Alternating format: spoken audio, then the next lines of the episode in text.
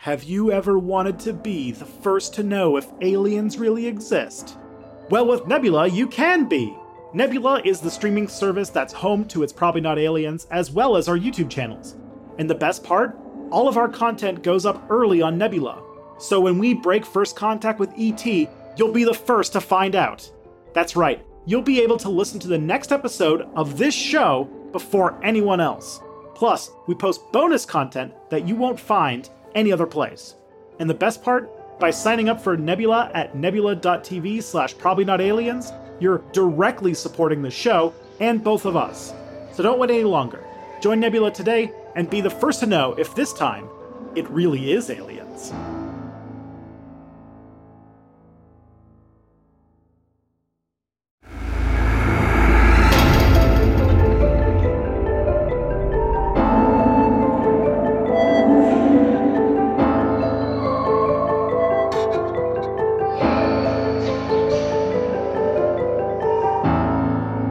Questions. We all have them. I'm going to open this one like a TED Talk. Questions. We all have them. What is your favorite color? Why is the sky? And most importantly, who's the best host on this show? Oh boy. Oh no. What did I do? Yeah, you just put out you just you just put out a dangerous question to the world that I don't I know did. think either of us has like both of our imposter syndrome is not ready to handle the oh, answer to it. I, I know the answer immediately. See, it's the thing Al. is, I think I know the answer too. No, the answer the answer is Al. See, I'm okay. bringing in the third party. Al the space potato, our unofficial mascot. If we call it the, the mascot, I think it's official. I don't yeah, think you get more official true. than the host calling it. What if our first piece of, of merch is is like a plushie of Al the space potato? I would is that allowed? It. Are we allowed to do that? It can't be copyrighted, right? Okay, it's either going to be that, or um, if we can find the line to this, this is this is the this the like uh, dream merch in my mind. Okay. Um, because I have been wanting for years to make a Tristan bobblehead. Oh, okay. And a host bobblehead with like like like two like on a stand with like the pyramid or something like that. Yeah. That would be fun. That's um, fun. Now, I, I thought of another idea. What if we take our, our two favorite catchphrases, ruin which me are history daddy. Ruin Me History Daddy and Words Are Thought Fossils. And we take the original audio of of us saying those, and we turned that into N F Ts, everyone's favorite thing, N F Ts. Yeah, I think there's a bright future for those. Bright future. I'm, I'm, this is one of those things where like people are going to think, wow, you must have recorded this way in advance to be still mentioning N F Ts. I hope that's what people think. You know what I mean? I hope that people are like, wow, a joke about N F Ts. That's so, you know, two months ago or whatever. Like, I hope they don't know that we are recording this on the hilarious day when like the crypto market, which was an absolute joke the entire time, is just completely Completely collapsing. Completely on collapsing. Itself. It's a delight. All my apes gone. Yeah. All my apes gone. Oh, well. But this is It's Probably Not Aliens. Hey, folks, this is a podcast. It's Probably Not Aliens, a podcast where we debunk ancient aliens, ancient astronauts, and pseudo-history, pseudo-archaeology. Yeah. But today we're not doing that. Well, I guess I still, I guess my introduction is still the same, right? I'm Scott. I know nothing. I didn't really research any of these these questions we're about to answer. I'm Tristan, and I also know nothing. So this is an all-know-nothing episode, which is different from the Anunnaki one where we both knew something. So it's going to be yeah, like the, it's, it's going to be the anti-Anunnaki video. It's the no, the know nothing special. We asked you last week with just a couple days in uh, to prepare to send us questions over at probs not aliens dot com. I'm going to leave that that whole questionnaire open. It's not a questionnaire, but you know, it's I'm going to leave that Google form open for any future question episodes. So you can still do that. probs not aliens dot com. Scroll all the way to the bottom. And uh, there's a little thing that says, you know, Q and A, ask us something. It's the little machine where you put questions in and content comes out. That's exactly right. And uh, with only a couple days notice, you all sent in a good amount of questions. One second. I think my cats are acting up. Meow. Hold on one second. Anybody listening to the podcast right now, Scott's gone. Chaos reigns. Chaos reigns. What happened? Nothing. Nothing. Oh, okay. Am I going to hear something in the edit? No. Uh, just put it in the podcast. without listening to it. And, okay. and then we'll just go from there. Okay. Sounds good. I trust you. I think we should start with this question from Aiden. Start at the very beginning. Aiden asks, how did you two both get in contact with each other? Have you guys ever met up in person or plan to in the future? Uh, oh, this is boy. a fun story. Yeah. This is how we met, the story. Aww. The origin of it all. Yeah, I, I guess like um, the, the thing that the secret is that, um, yes, we have met each other a couple of times, um, both times at VidCon. And the person that you have to thank for this podcast's existence is actually... Uh, a kind of obscure YouTuber. You probably don't know her. She's a little little indie creator by the name of Abigail Thorne, who runs a YouTube uh-huh. channel called uh, Philosophy Tube. Up and comer, I would say. Up and yeah, comer. I see big things in her future. Yeah. yeah, no. Me and uh, Abigail have worked on some videos in the past on each other's channels. And so we were a little bit acquainted with one another. And so when she was going to VidCon that year, I was just like DMing her, being like, hey, want to meet up, chat, you know, where are you, that sort of stuff. And she was like, oh, I'm over here, come meet me over here.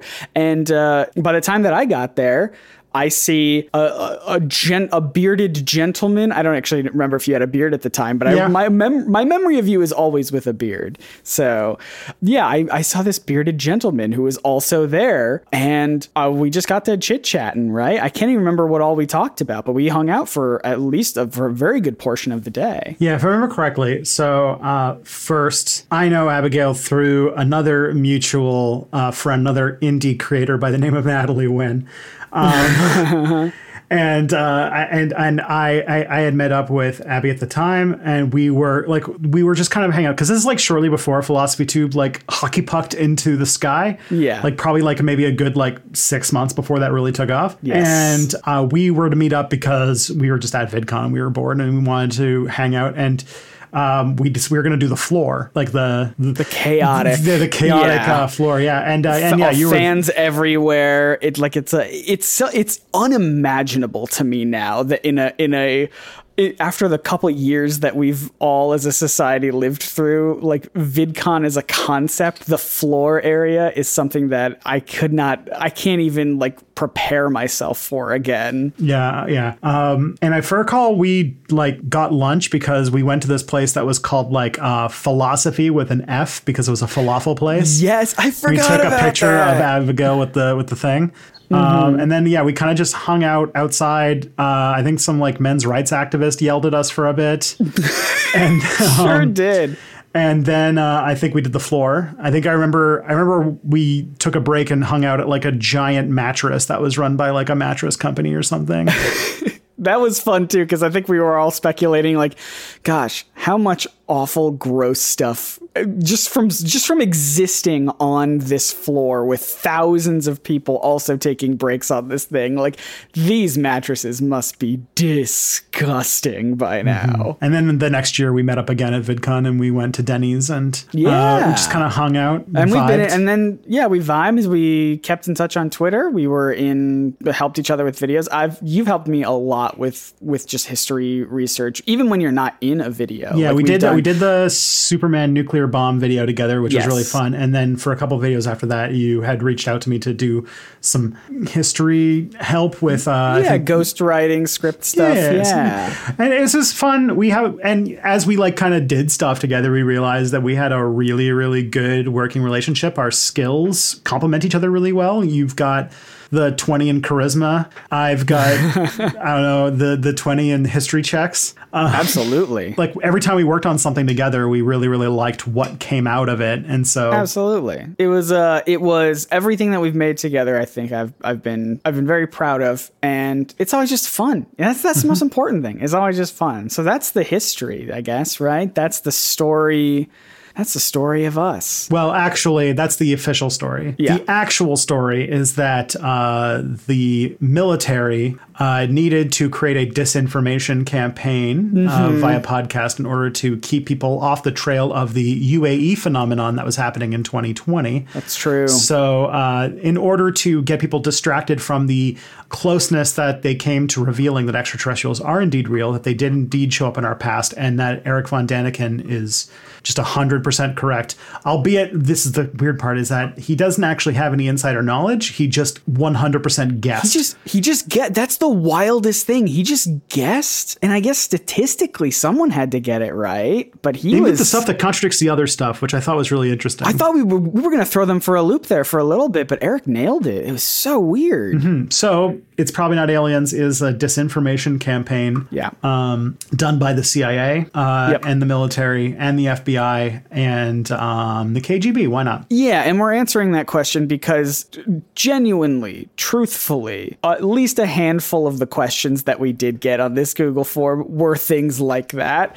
Um, they were all in fun, but like, people are curious. And so when you ask us a question, we have to tell you the truth. And Tristan mm-hmm. just told you all of the dir- the dirty, nasty truth that is this podcast. And you know it's true because uh, we edited it and put it in the podcast for public consumption. All right. What do you want to answer next? Do you want to? I picked that one. I don't know if you have one. I think that this one would be fun, which is uh, asking us what uh, it's from uh, Amit, who wants to know, what conspiracies do we actually believe in? Oh, that's I think good. This would be a pretty good one. So I know, was it you? I think you said that you're going to do a video on J F K at some point. Yes. Uh, next year is the sixtieth anniversary of the assassination of John F. Kennedy. Uh, I am going to make a video uh, on that topic because I believe in the nonsense conspiracy theory that he was killed by Lee Harvey Oswald. So I will say, for a very long time growing up, for sure, I believed that there was at least some sort of second shooter.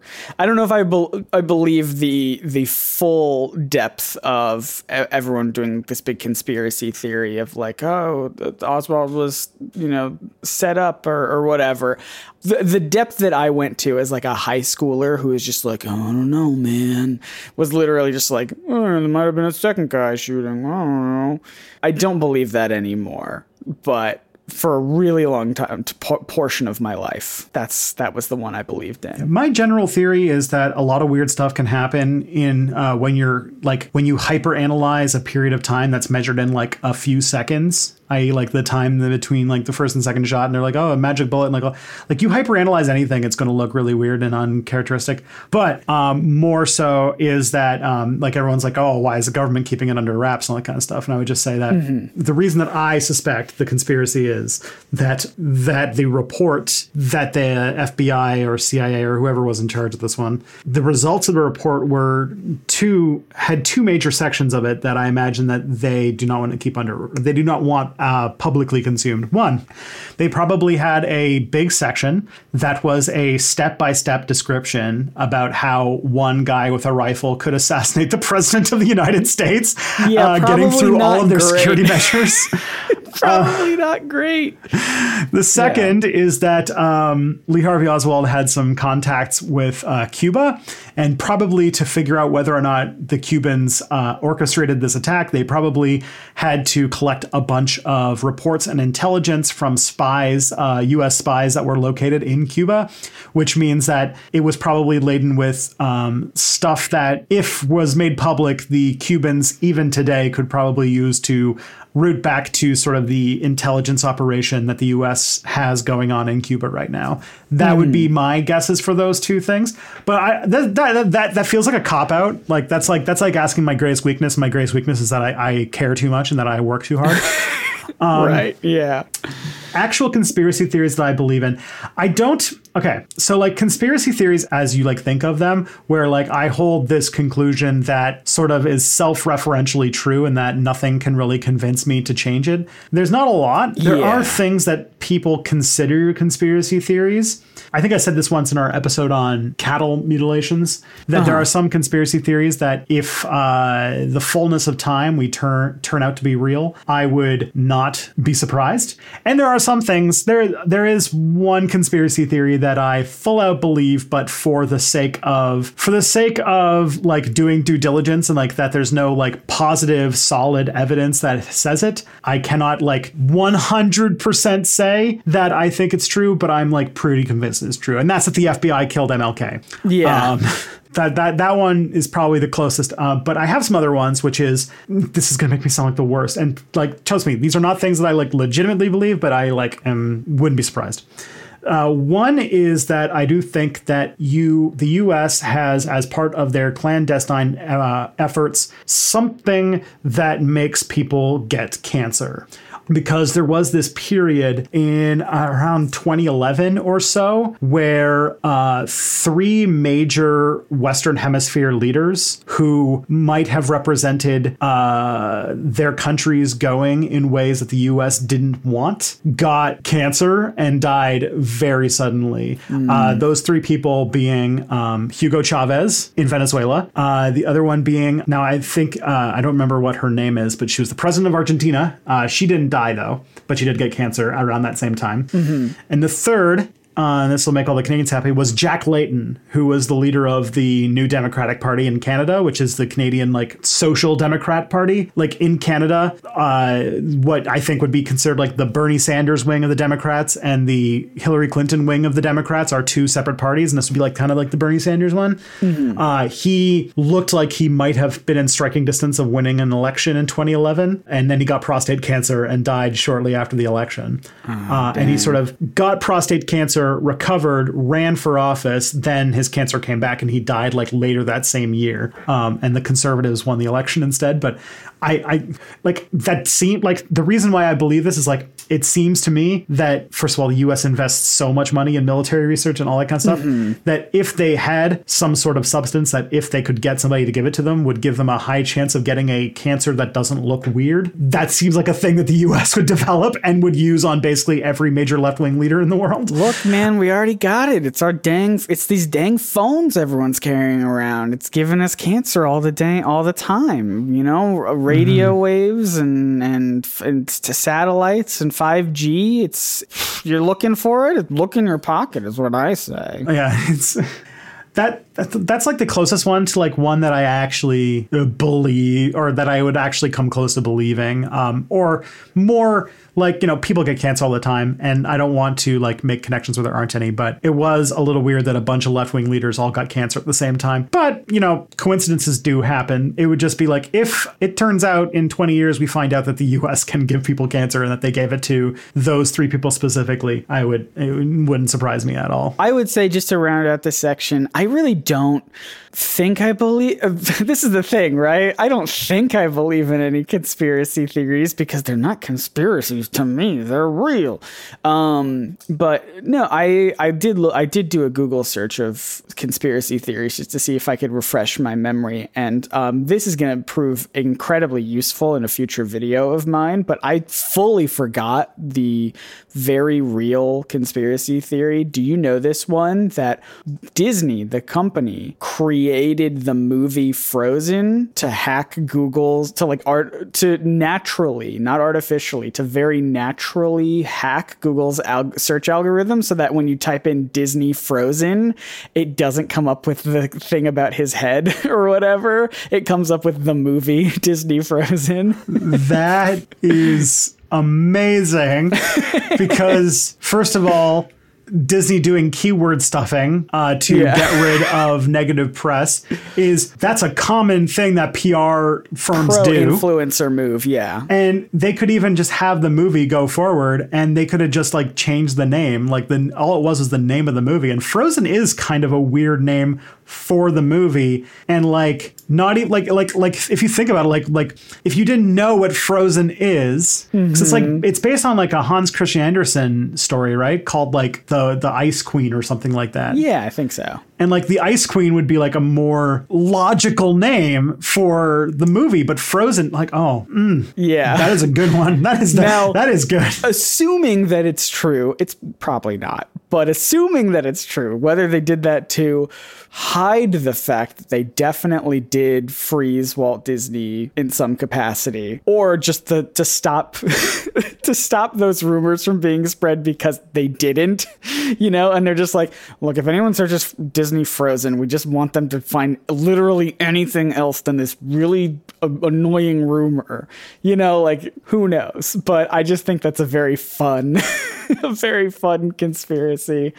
if I, it's true. Yeah. Yeah. That's a good one. I like that. I've done so much research over the past month about Google's, how Google's algorithm works. So I can tell you that this is almost certainly not true. Uh, I don't think it would work the way that people would want, but um, I don't know. Anything's, anything's possible. Anything's possible. What I think, what I think is interesting on that, on that last point though, is that um, it's interesting because like I read this article about how um, Google is like Google's ubiquity is almost making it useless as a search engine because everybody designs their websites specifically for the purpose of ranking on Google. Like they do so much, like as I was mentioning, keyword stuffing and like all these various things. And everybody, like there are yeah. like an entire class of people who, who do search engine optimization is what it's called, where they study Google's algorithm. Algorithm and they study its changes and its evolution specifically to uh, change the design of websites to rank higher. And so that the results of many searches are just who best optimized their site and not necessarily what's the best result. And in yeah. a way, Google being the default search engine resulted in Google itself becoming less useful as a search engine. Yeah. And well, that's the other thing that too, not to get, I feel like we're, we're going we definitely, down we veered off the, the track. We veered off, we veered off the question, but like not to get too into it, but like, Like also it's important to remember that Google is not, it's not, it's not really a search engine. It's an advertising platform. And so like, yes, you can search stuff and try to get stuff, but a lot of the stuff that's going to come up to the top is a lot of the people who have paid Google to come up to the top as well. So I don't know. There, there's just a lot to consider in there. You're not going to necessarily get the most accurate answers, but you might get, you know, to whatever question you search, but you might get the ones that have optimized and paid Google the most to get there. That's why I only use Bing and Alta Vista. Anyway, should we answer? We should answer another question. Yes, you pick the next one. Here's a fun one. We got into some deep territory that's a little, uh, you know, maybe a little heavier, but here's a fun question. Uh, this is asked by Ash. Ash asks, uh, what's the weirdest alien concept you heard? I'm talking completely out of the blue, off the wall, weird concept of what an alien could be. Now, I like this question because I think in the past, uh, we've definitely talked about how if we ever discover aliens, it will be almost certainly something so wildly different from any kind of life that we have here on Earth, uh, to the point where we might even have to redefine what life even means. So with that in mind, Tristan, do you have, what's your wackiest alien concept? Okay. Uh, there's uh, two that really stick out in my head. Uh, both examples come from fiction. Yeah. Uh, obviously. They come from I was going to say, real like, aliens. Are there, do you have other examples that don't come from fiction? So one is, I believe, from a short story that I haven't read, but I've heard about, which is that uh, it was about alien life that lives on the surface of a neutron star, which is sort of the dead remnant of an ancient star that is like made of some of the densest material ever uh, that, that can exist, just purely packed, mm. densely packed neutrons. And because of that, time dilation may, means that they, um, ev- like that they basically, the time moves like way faster for them than it does on the outside. Mm-hmm. And so they they are hyper intelligent, but live for like fractions of a second and things like that. Oh, wow. Uh, that I thought was pretty cool. Another one I think also is is not less based in science, but is an H P Lovecraft uh, one, which is, I think, an actual intelligent shade of blue. Oh, yeah. I've heard of that. Yeah. Um, as for like scientific ones, I think that there's uh, a lot of interesting things about um, crystals. I know that this will sound wild, but um, if you think about like some of the definitions of life, right, it is things that have that reproduce and have like a sort of structure. And I have a feeling that like crystalline structures yeah. do reproduce, and uh, that if there was some sort of like mineral based life uh-huh. that is like sort of some configuration of crystalline shape that is able to reproduce and evolve in some fashion. I think that would be uh, a, a form of life because because yeah. you know, crystals are also made of stuff, so they would consume. So that is a form of metabolism in a way. I think that would be an interesting one. Uh, I think Stellaris, a video game that I've wasted way too much in, also has an event where you find a species of, of life that uh, sort of are crystals that live in like an asteroid field that sort of communicate uh-huh. via like basically like an electric field or a magnetic field that kind of binds them all together and they sort of harmonize and stuff like that. You know, I, your your ideas were better than where I was going to go. No, go. I want to um, hear it. So I, I, I can't remember if I've talked about this in an episode before, but it doesn't matter. Not everyone listens to every episode. Uh, Mass Effect, the video game. I'm a big fan. Have you played it? I've played the first one. I have played part of the second one, and I kind of stopped because I was told that it has a very disappointing ending. The second one? I like, like the, the, second the, the game in general, and I was like, oh, I don't know if I want to play a whole trilogy. The tri- yeah, the trilogy has a bad ending. Second one's good. Anyway, so that franchise uh, has aliens called the Hanar, who I love. You can look them up. I think it's H A N A R, or maybe there's a second N in there. I don't know. But they they basically look like really tall, s- uh, slender, four-legged jelly blobs. And when I first saw them, like my first immediate reaction was like, this is this is a bad alien design. I don't like this alien design. It doesn't fit in with alien designs I've seen, m- meaning it's not humanoid. You know, I'm so used to seeing humanoid aliens from so many sci-fi things, but I saw the Hanar and I was like, these just look so out of place. And they're not even like wild, like they're very simple, but I think they're the most interesting and unique uh, aliens in that in that franchise, just because they don't feel like they fit in.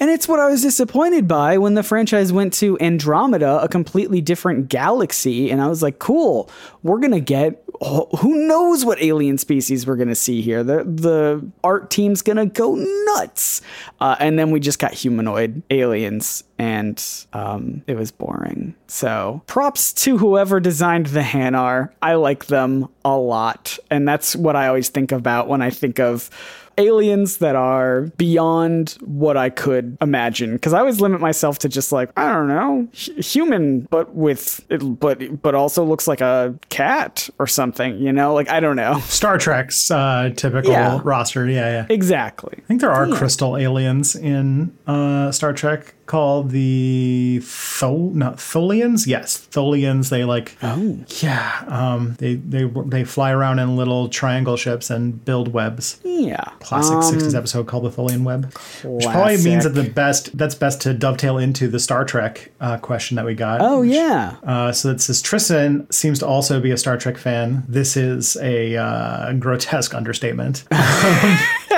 Uh, I have been my, I have been watching Star Trek with my dad since I was literally a baby, and I have been a fan for my entire life. I, I will voraciously consume Star Trek content, so yes. Mm-hmm. I'm curious to hear his thoughts about how much influence Ancient Astronaut and New Age pseudoscience has influenced that franchise in its early days. It's probably one of the biggest franchises to normalize these ideas. Yeah, what are your thoughts there? First of all, you like Star Trek? You've heard of this thing? You've heard of the Star Trek? You like it? Oh gosh, uh, yes. Um, so this is a this is a question definitely about like uh, like T O S, the original series for the, the non-Trekkies. Now I've only seen a couple episodes of the original series. Next Next Generation was my jam. I loved it a whole lot.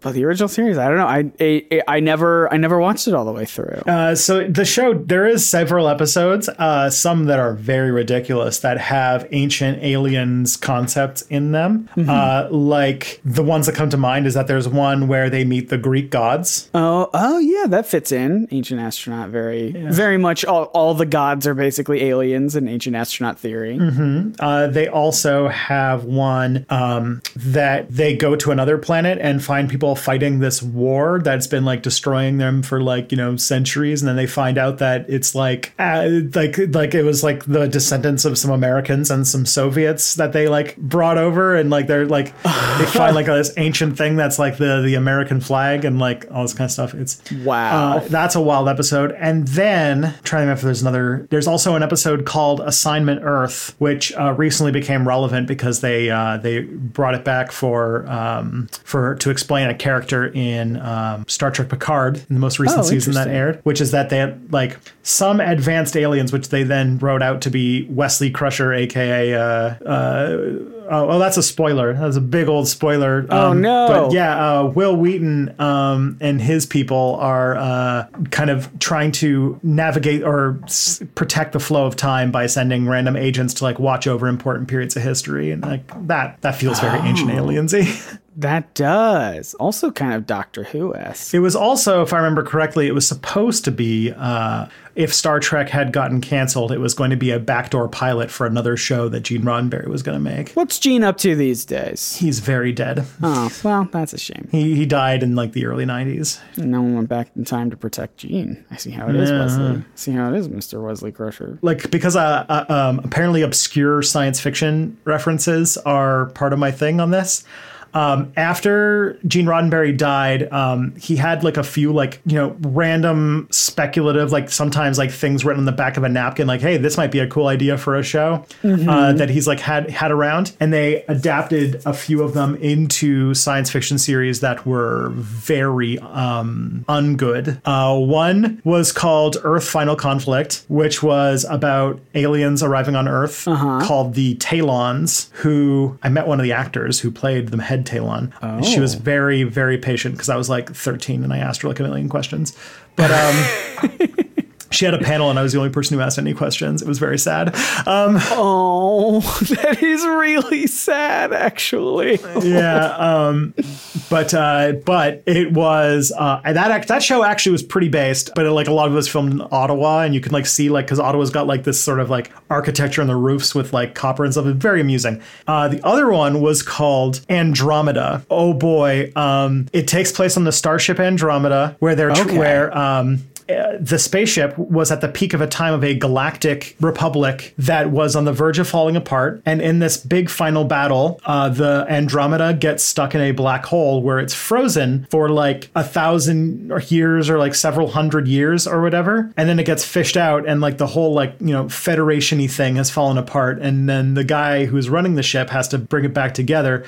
But, and here's where things get real wild, especially if you think about what he did afterwards. Okay. The captain was played by Kevin Sorbo. Oh, no.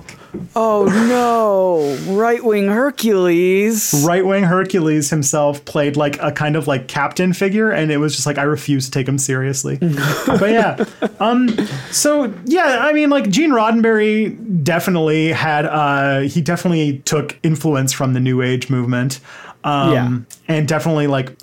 Well, he didn't like necessarily believe that stuff, but he definitely like you can't unwrite that Star Trek did normalize some of these ideas. Like if you thought we talked about how um, like von Daniken wrote his books, uh, although, you know, von Daniken's book came out while Star Trek was airing. So there's that. Right. Um, but uh, von Daniken wrote his books, and that we talked about how um, like ancient aliens have become like a staple in the science fiction genre.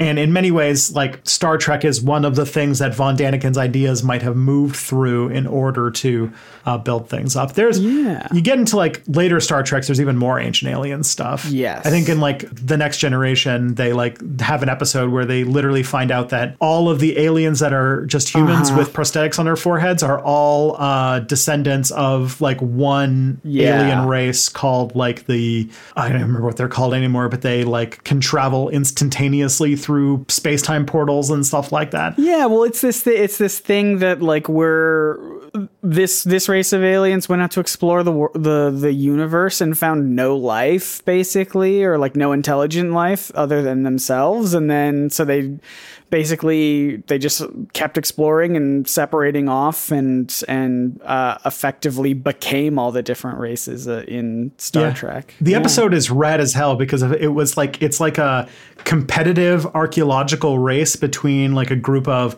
of Romulans and uh, and uh, Picard, and I'm trying to remember who the third one. I think Cardassians, and like they're all like yeah. trying to like out out jive each other to get to the thing, and then they find out that the secret was the friends they made along the way, and like the yeah. everyone else, everyone except for Picard's like super disappointed. Oh, and then they they also have this big moral question, and I love this about Star Trek, but they they have this big moral question of like, okay, we have this information now that basically we're all related. We know we know how our different species were created, like all of the species in the galaxy. We know this now and we have evidence of it, but we can't, if we share it with everyone, it's going to ruin all religions and all beliefs across the universe. So I feel like this one's between us, gang. This one's just you and me know this one. Also reminds me of another great episode that kind of fits into this too, which is, um, th- by the way, this is like one of the most unhinged Star Trek episodes ever. And I cannot tell whether I love or hate this episode deeply. Mm-hmm. Uh, it's an episode of Voyager where they come across this species of reptilian humanoids uh, and discover through like uh, reverse engineering their D N A and stuff like that, that they are um, they were basically like a species of hadrosaur on Earth during dinosaur times mm-hmm. that left before the dinosaur apocalypse. Oh, yeah. And they traveled to the other side of the galaxy and set their society. But they the theory that they did this, they left from Earth, is like a fringe theory, and it becomes this whole episode about creationism versus evolution. And like it, oh man, it's Voyager is very hit or very miss, but it's its misses are at least interesting, I would say. There's never a boring episode of the show.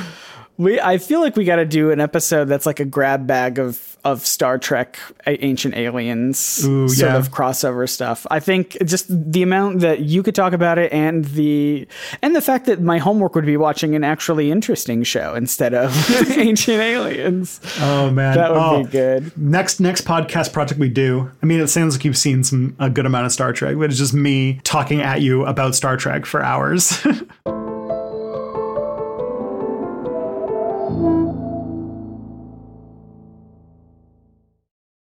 Um, I think we have time for maybe like one or two more questions. All we, right, let's do I this. think we we really we really underestimated yeah. how long it would take us to to get through questions. We highlight you guys sent in a bunch of great questions, and we highlighted all the all the good ones, and we are not even close to getting even to halfway through them. Yeah, we will have to do more of these episodes. All right, yeah. So the question here comes from Luke. Thank you, Luke. Yeah, the question is Tristan. Hi. Uh, what episode was the most fun to research? Do you prefer episodes that are more in depth or more lighthearted ones? Um, okay. Something makes me say, okay, most fun to, I'm going to answer it in reverse. I think this makes more sense. Okay. Um, yeah, so yeah. the episodes that I like the most are when I find myself the furthest from where I started. I I know that feeling. Like as uh, both of us as like YouTubers who d- who dive really in depth about topics, like that's always extremely exciting for me when I can take something. I mean, it's like making it's like it's just making connections between things that people didn't think were connected in any capacity, and then you draw those lines, being like, actually, this led to this, or this stemmed from this, and like, whoa, I had no idea. So that's very exciting to me. Do you have any sort of examples of what episodes did that for oh, you? Yeah, yeah, yeah. Um, I think that the one that comes to mind as like the one where I found myself the furthest from where I imagined I'd be when I started was the episode we did way, way back, was which was on uh, Puma Punku. Oh, that was yeah. the one that took that's about Bolivia, where I ended up talking about Evo Morales and the American coup and stuff like yeah, that. Yeah, yeah, yeah. Uh, that one was pretty, pretty wild. Uh, I, I, I, I really enjoyed uh, the research phase of that one. Another thing that I think Uh, that I like doing is when I uh, jump into a topic where I am very like I know nothing about what I'm jumping into when I start, and I get to just learn, like take a tour through an entire new area uh, before I come back to talk about on the podcast. Uh, one that comes to mind for me on that one is um, the one we did on the Dogon. Oh, um, that was a good one. Yeah. And then uh, I also love when I get to just go completely off of my uh, topic and go into wild things. Like I had a lot of fun with the cattle mutilation episodes, which is a weird thing to say, um, but I had a lot of fun. I I know that I do it too much, but I love the episodes where I go into science and I get to do something really, really different. Um, yeah. And of course, the ones where I come back with like where I find I, I, I get a very good joy when I'm doing research and I come back with a topic where I'm like, it's about something that's big and important. And I am like, oh, I have like there's there's a good there's a good story here. And that always makes me happy. Like when I like feel like, oh, it's the Akhenaten one. That one. That comes. I, I was going to say, yeah, I, I can. I that was my example, too. Like I can I can fully jump off of that. I think probably my one of my favorite episodes. I don't want to label any one as my favorite, but King Akhenaten I liked a lot because it was a story about a figure pretty much from from the time that they like came to power to their death, and then after that, and like learning that entire story and how people have taken, you know, the things that happen after, like the erasing from history as like, oh, they were trying to hide aliens. But it's like, no, there's actually a lot of political and religious sort of things that play here. Like that sort of stuff was, was really interesting. And yeah, I think, I think, I mean, we both know this, like storytelling is, is a, a big part of what makes anything interesting. Humans are b- huge storytellers. We tell stories all the time, uh, even about mundane things. Like I, I anytime uh, I talk to anyone new, you know, it's just like, oh, you know, how was your day? Like I'm asking for them to tell me a story, you know? So I think, I think those sorts of things. And of course the Eric von Daniken episodes go along with that as well. Learning the story of these very specific individual people, I think are, are very fun. I like those yeah. a lot. I like when we, um, I like the, the topics where I move as fast as possible away from like the point by point debunking, and I get to tell something cool. Like I, yeah. I recently re-listened to, uh, because I was making the YouTube video of the, uh, cranial deformation one. And I was like, body modification. That's a thing. Like that's a thing that we've been doing forever. And we've like, we've made it abnormal, but it's like a super normal thing that like everyone's been doing. Yeah. And, and we like, still do. And like, we still do it. yeah. And it's like, so yeah. And, and like those kinds of things where it's like talking about something that um, kind of plays into our um, like kind of like assumptions about the world or assumptions about what, uh, what is foreign or what is normal, and um, really get to, to, to jump off things. Absolutely. I also just love when we have guests. Oh, the guests are the best. Yeah. I've gotten to meet and talk with so many cool folks. There, it, mostly all the guests that you you've invited, except I think except for maybe Dale and Kevin. Those might be the two that I've invited, but mm-hmm. I think everyone else was was your friend. So thank you for letting me meet some cool folks along the way and introduce our listeners to some cool folks. I got so many more people that I want to bring on. Um, Excellent. Let's. We have so many more questions. You guys sent in so many good questions. We are not going to get to all of them. We will have to do a follow up, but I do want to end with a really big question. Um, I think it's a big question. I think it's an important question. And I think it's one that maybe people have on their minds, but might not be comfortable asking or something. I don't know. Uh, maybe I'm reading too much into it. This comes from Tommy. Tommy asks, how's your sex life? Sorry, I don't know why that just like it was uh-huh. like I just think like, hey, how's your sex life? Mm-hmm. You're my favorite customer. Hi, doggy. Mm-hmm. It did not hit it. Oh boy, that's Johnny, isn't it? Uh, It's, is it John? Yeah. Yeah, it's another movie fact I got wrong. There we go. You, I can't believe it. I was following you too, because it's Tommy Wiseau is the main, yeah, is that's, the, a real that's, yeah, person's yeah, yeah. name. Yeah. Anyway, that's, if you don't know The Room, then you will not understand the last thirty seconds of this podcast. Um, this question comes from Tommy. Maybe Wiseau. We don't know. Do it in the Wiseau voice now. Um, you've, you've kind of, uh, you walked yourself into that one. All right. I do not do a good Tommy Wiseau voice, but presumably Tommy Wiseau asks, do your...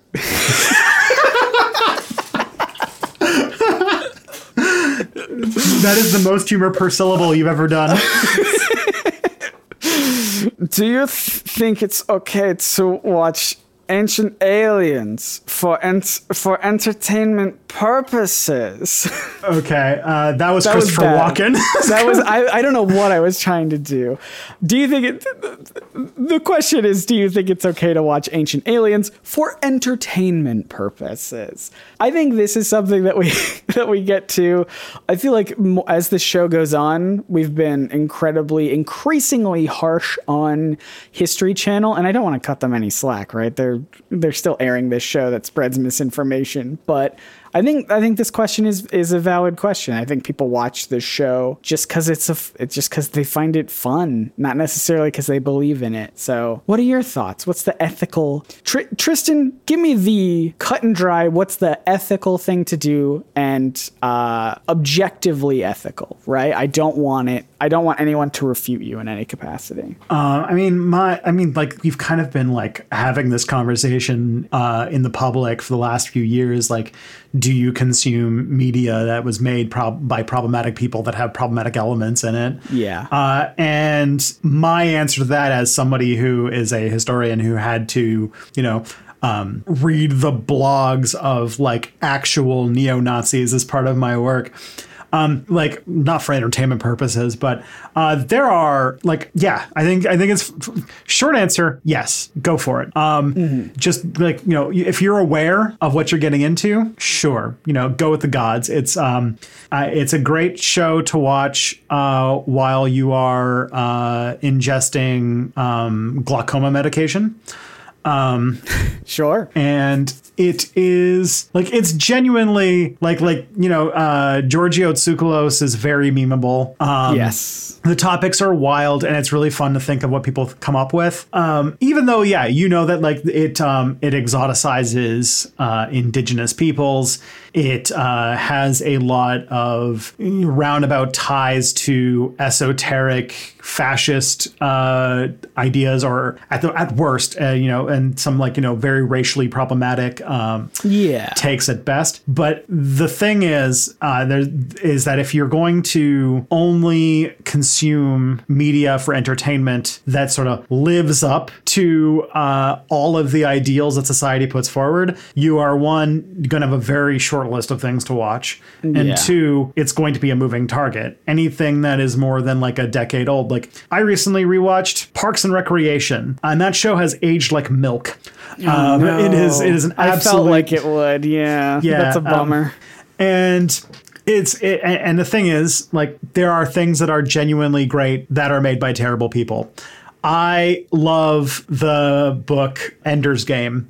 And Ender's Game is objectively written by a horrible person. Mm-hmm. Uh, you know, Orson Scott Card, if you're listening to this, you've just been called out. Yeah, what's Orson up to these days? Uh, writing f- novels about a fictional civil war in which evil liberals ha- are at war with God-fearing good Republicans. And oh, that's dang. Not even a joke.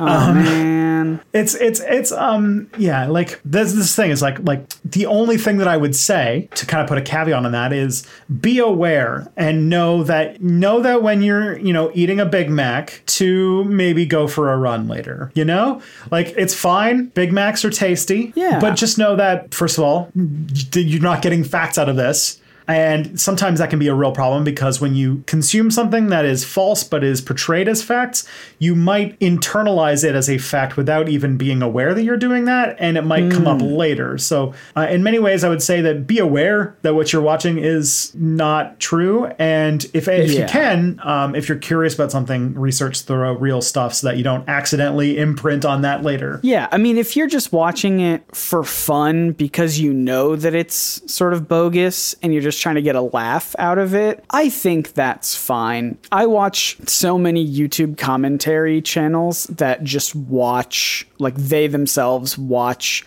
really awful, cringy TikToks about like alpha males or whatever, like things that absolutely don't exist and are just, you know, just absolute clowns of people. Um, but th- those commentary channels watch it with with the knowledge that like they're not doing it because they're genuinely trying to listen to, you know, how to become a more of an alpha male, right? They're they're doing it because they wanna they wanna poke fun at it. They want to. They think it's silly. They almost wanna, you know, and in a way, like, you know, try and debunk some of it. But like, you don't have to debunk. If you don't have to debunk or research anything, if you in watching Ancient Aliens, if you're just watching it, like, I don't want to give people homework, right? If you're just watching it because you think it's fun and you know that it's bogus going into it, then I think that's probably fine. If the question is like, is it ethical to to watch it knowing that it supports, you know, that me watching it is supporting more seasons of this being made and potentially more people being bamboozled, you know, and causing more harm? That's a that's an enormous question that I do not have the answer to. Like, even right now, I feel like we've all, over the past couple of years, have been witnessing stuff like J K Rowling, who is an, a huge transphobe uh, with awful ideas and awful thoughts.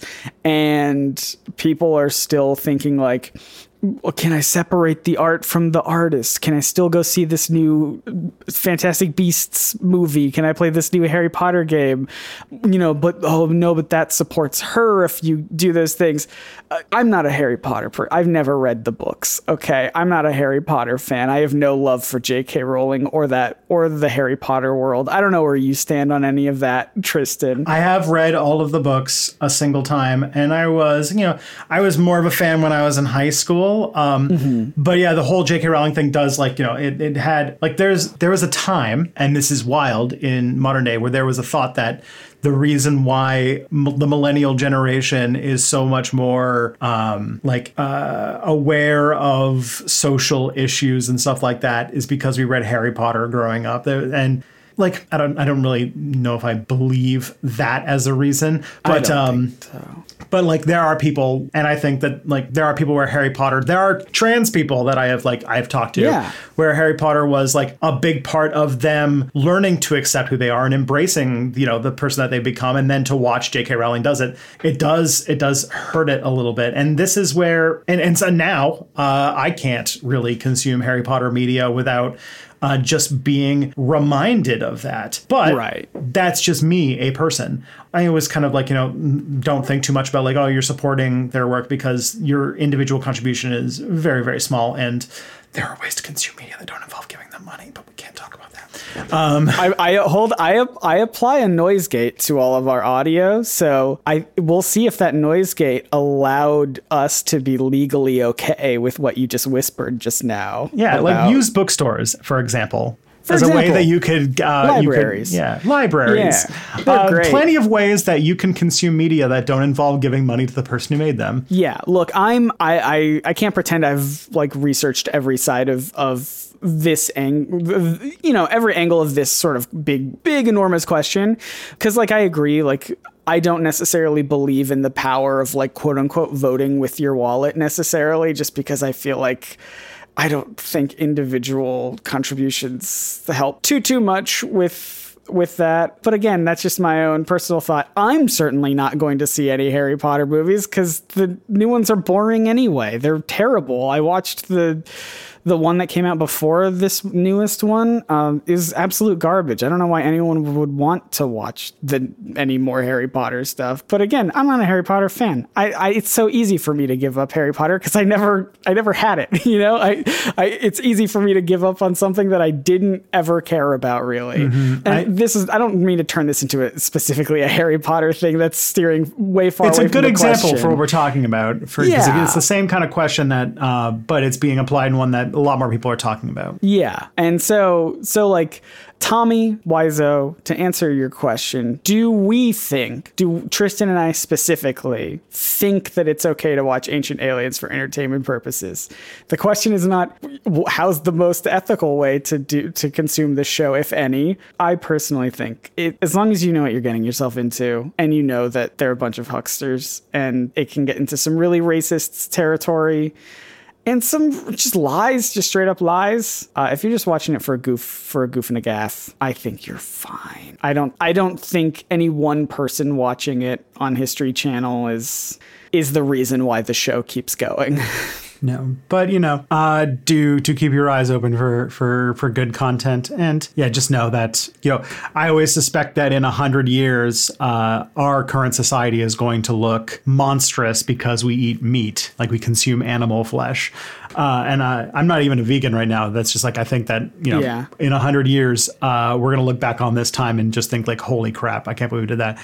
Just know, like, it's a moving target. And that, yeah, if yeah. you, if you want to keep absolutely, um, world's complicated, world's full of problematic stuff. And also just be aware that you could accidentally be ingesting stuff that yeah. uh, that if you don't consciously sort of file it away as false, you might unconsciously absorb into your knowledge base. And that's sort of the, the mere exposure effect, I guess, answer to. Yeah. I, if I if, if only there was like a resource that people could, I don't know, listen to. That feels maybe maybe listen to that could take some of these ancient astronaut theories and shed some light on on the real world history of people and cultures and civilizations. And if only there was like a a show, a, like a radio show for that. Um, Unfortunately, there internet, isn't. Um, an internet, an so, internet show? No, no, there isn't. Mm. Unfortunately, this podcast is actually called It's Probably Not Lupus, in which we are rewatching the show House M D episode by episode. Gotta love, what a wacky boy, that House. Uh, no, but of course, we're, of course, I, Tristan, I forgot we're recording something right now. Oh, this is a, this is a podcast. Oh, yeah, yeah. The other podcast that we do about ancient aliens, that one might actually be good for For, oh um, my gosh, that would be perfect, actually. Yeah, that's true. Uh, you can you can stay subscribed to this podcast, or get subscribed if you're not already uh, on any podcast platform. I would love that so much, uh, and it would be very helpful. And uh, you can follow us on Twitter at ProbsNotAliens, and once again, Probs Not Aliens dot com for the for the link. Send in more questions. We want to do more of these episodes. It's not going to be it's not going to be like an every other week sort of thing, but you know, maybe once every couple of months. I think that'd be fun. Yeah. Uh, where can people find more of you and listen to more of you and your voice and your face? Uh, I do have a YouTube channel called Step Back. My latest video's on um, the Oklahoma City bombing, and I'm working right now on a video on um, Russia and Vladimir Putin and all that kind of fun, upbeat stuff. So you can find all that at step back history dot com. How about you, Scott?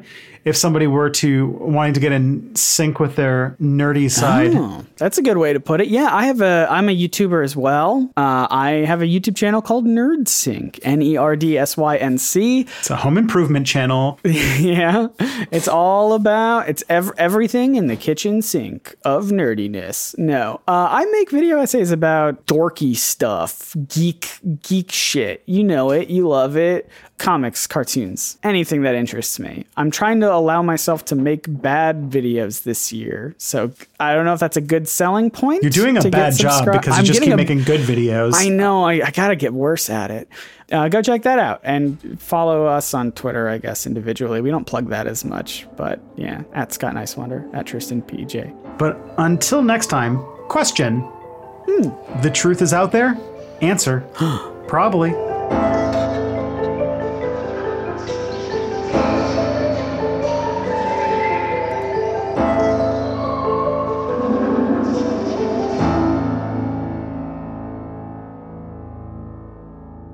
That was good. What's the daily double?